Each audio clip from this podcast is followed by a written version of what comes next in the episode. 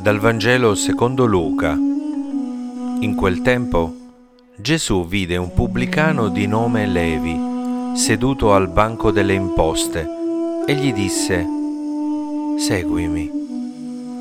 Ed egli, lasciando tutto, si alzò e lo seguì.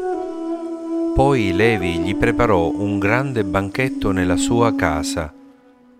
C'era una folla numerosa di pubblicani e d'altra gente che erano con loro a tavola. I farisei e i loro scribi mormoravano e dicevano ai suoi discepoli, Come mai mangiate e bevete insieme ai pubblicani e ai peccatori? Gesù rispose loro, non sono i sani che hanno bisogno del medico, ma i malati.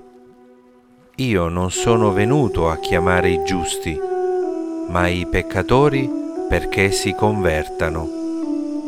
Parola del Signore.